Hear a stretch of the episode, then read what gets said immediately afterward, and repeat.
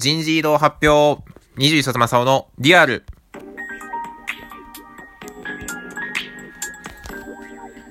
こんにちは、こんばんは、おはようございます。皆様の21卒正雄でございます。え、久しぶりの投稿となってしまいまして、えー、あっという間にですね、前回の投稿から、まあ、1ヶ月ほど経ちまして、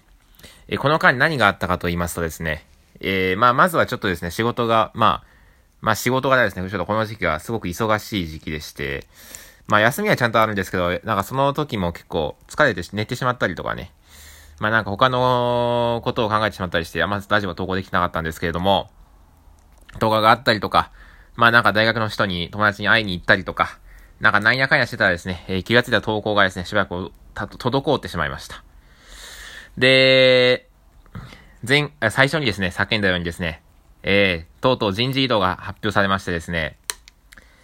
えー、まずそもそもですね、自分の移動先はですね、なんとなく察しがついてたところだったので、あ、まあだろうなと思ったんですよ。まあだろうなと。で、まあ出会いがあれば別れもあって、まあもちろん移動になって、えー、これ、これでもう、あのー、お世話になった人がいなくなったりとか、新しい人が出てきたりとか、えー、これから一緒になる人がいたりとか、まあいろ、あるんですけど、もうそんなことよりですね、この人事異動でですね、発表された時にすごい衝撃だったのがですね、え、同期が消えるということでですね、やばいです。え、同期がですね、同じ部署の同期がいなくなります。えー、まだ1年ですよ。21卒ですから、私。えー、まあ何人いたかって言ってしまうと、あのね、会社がバレてしまいますから、まあ言えないんですけれども、まあまあ、そんなに多いわけじゃないですよ。とはいえですね、まあ1年、1年で、まさかですね、一緒に年度を越せないと思わなかったですね。同期と。ええー、まあ、この人事異動がですね、発表になった日にですね、まあ全社員分のですね、えー、人事がどういうふう、どこが、誰がどこに行くのかっていうのはですね、全部まあ見れるようになってまして、私の会社は。で、まあ全員分ですね、見て、まあそもそもですね、この人事と発表、移動の発表を見て思ったのはですね、まあ名前がない人がいるなと。あ、つまり、辞めるのかと、名前がない人っていうのは、部署、まあ、まあ、たまに部署移動の可能性はあるんですけど、まあ、それがない場合は、ほぼほぼ辞めるとなんだなというふうに察しがつきましてですね、初めて、まあ、その表を見るものですから、あのー、知らなかったんですけど、あ、ないということは、つまり辞めるんだなと。でも辞める人を、まあ、あ、あの人辞めるんだ、この人辞めるんだっていうのを見てたらですね、え、同期が名前がなくてですね、まずそもそも衝撃を受けましたよね。で、すぐにですね、同期にちょっと声をかけまして、え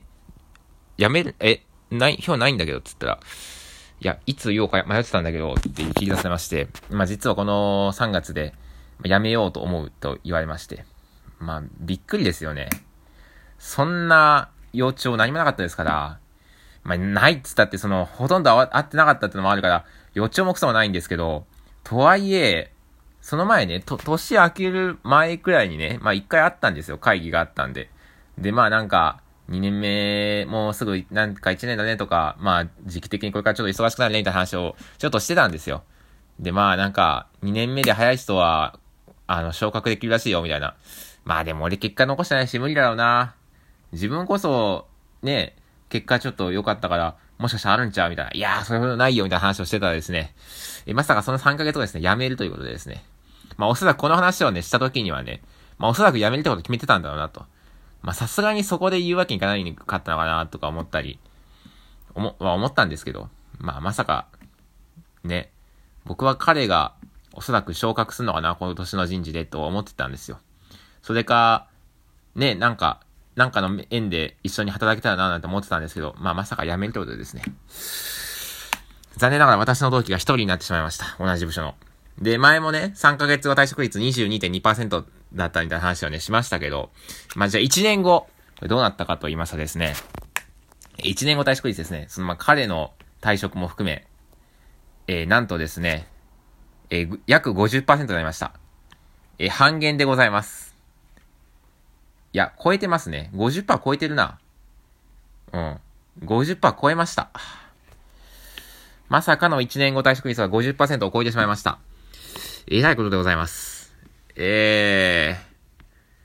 ー、まあ、このね、20、2021年度卒、まあ、いわゆる21卒の就活生ね。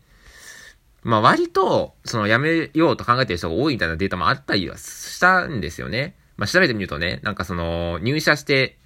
去年のね、6月ぐらいに、まあ入社して1ヶ月2ヶ月経って、すでに辞めたいと思っている人が、まあ、6割以上いたみたいなね。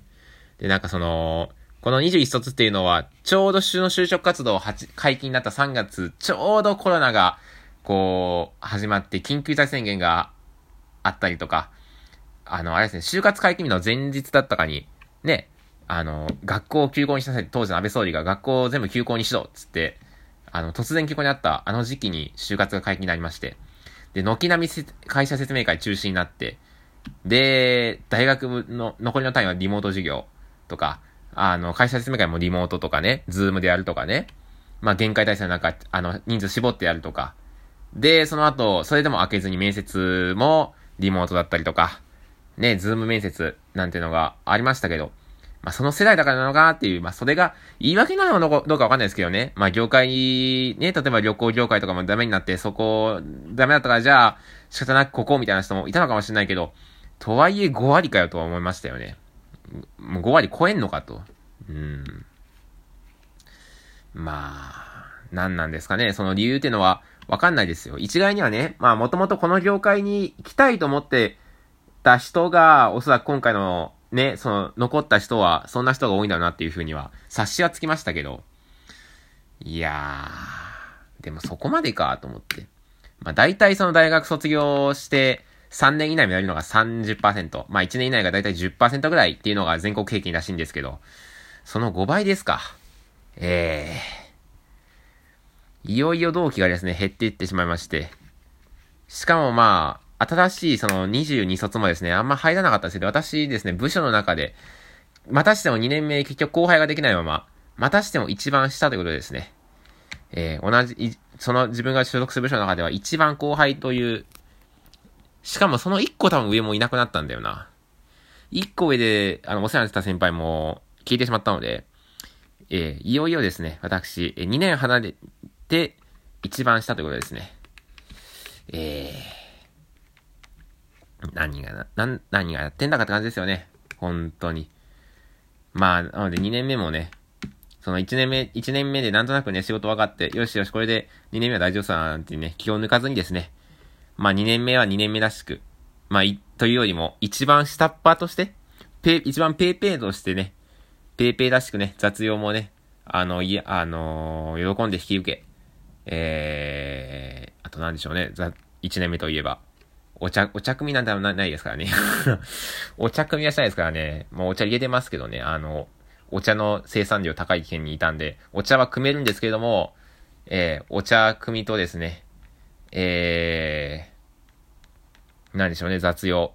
ゴミ捨てとかトイレ掃除とかですかね。そこもですね、きちんと2年目もね、サボらずね、えやっていきたいなというふうに思っております。えー、皆さんもぜひですね、えー、これだけを言いますね。えー、会社説明会とかですね、もちろんリモートになって難しいところもあると思うんですけれども、